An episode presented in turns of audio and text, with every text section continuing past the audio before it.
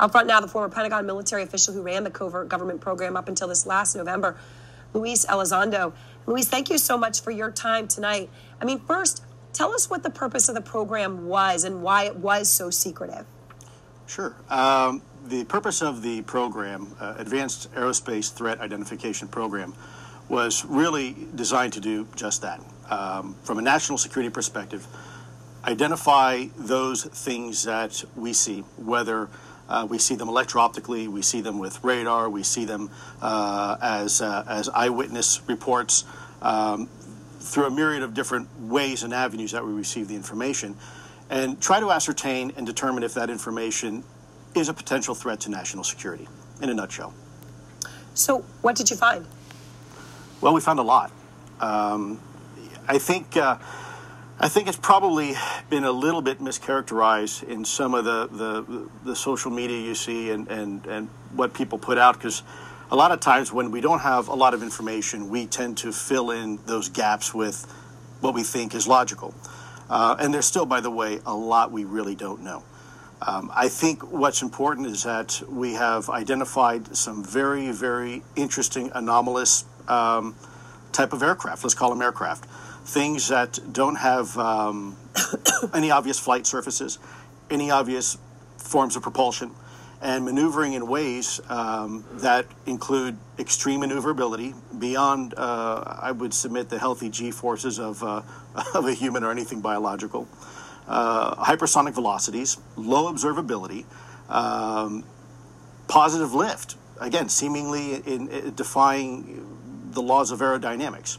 So, um, people so do you talking, think? I mean, I, you know, I know, but do you believe? You know, when when you get that Navy pilot saying what he said, do you think that that was, um, you know, a UFO? To obviously, I don't have any other word to use, or that, well, or something else. Sure, that's a great question. Keeping in mind, it's not just the, the pilot's testimony on an observation. Sure, when when someone comes to you who's in charge of a multi-million dollar weapon platform, who maintains a top secret security clearance who is paid and trusted by this country to go fight wars and, and to fly over cities with, with live munitions. Um, and by the way, they're trained observers with millions of dollars invested in their training. Yep. I would submit to you it's pretty compelling. But on top of that, it's not just the eyewitness testimony. It is it is actual electro-optical data and radar returns. It's also people like uh, radar operators and air traffic controllers. So I think the discussion is should be maybe a little bit broader than that. I think people are focusing just on two videos uh, coming from a set of F-18s when when really it's it's it's a lot lot more than that. So so you know recently I guess it was in October astronomers spotted.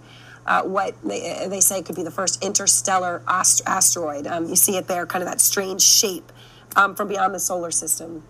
What do you see when you look at that? Well, you know, Ms. Burnett, I, I have to admit to you, when, when I ran this program, I was fundamentally looking at, my colleagues looking at two things. Yeah. What is it and how does it work? Um, we have deliberately stayed away from going down the rabbit hole of who's behind the wheel and what are their intentions. Yeah. Because that, a lot of people have a lot of feelings towards that and, and are very emotional about that.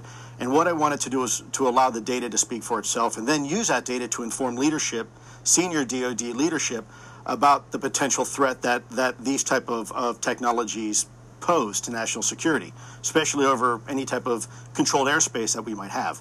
Um, so I'm not trying to be evasive uh, in any way or vague with your with your answer, but yeah.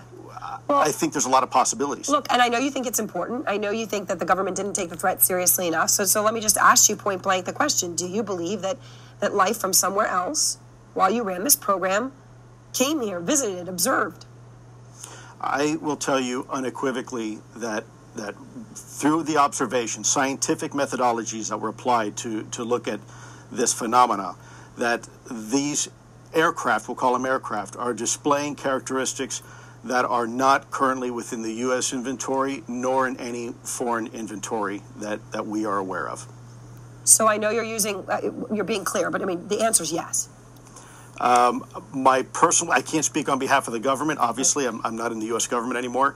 My personal belief is that uh, there is very compelling evidence that we, uh, we may not be alone.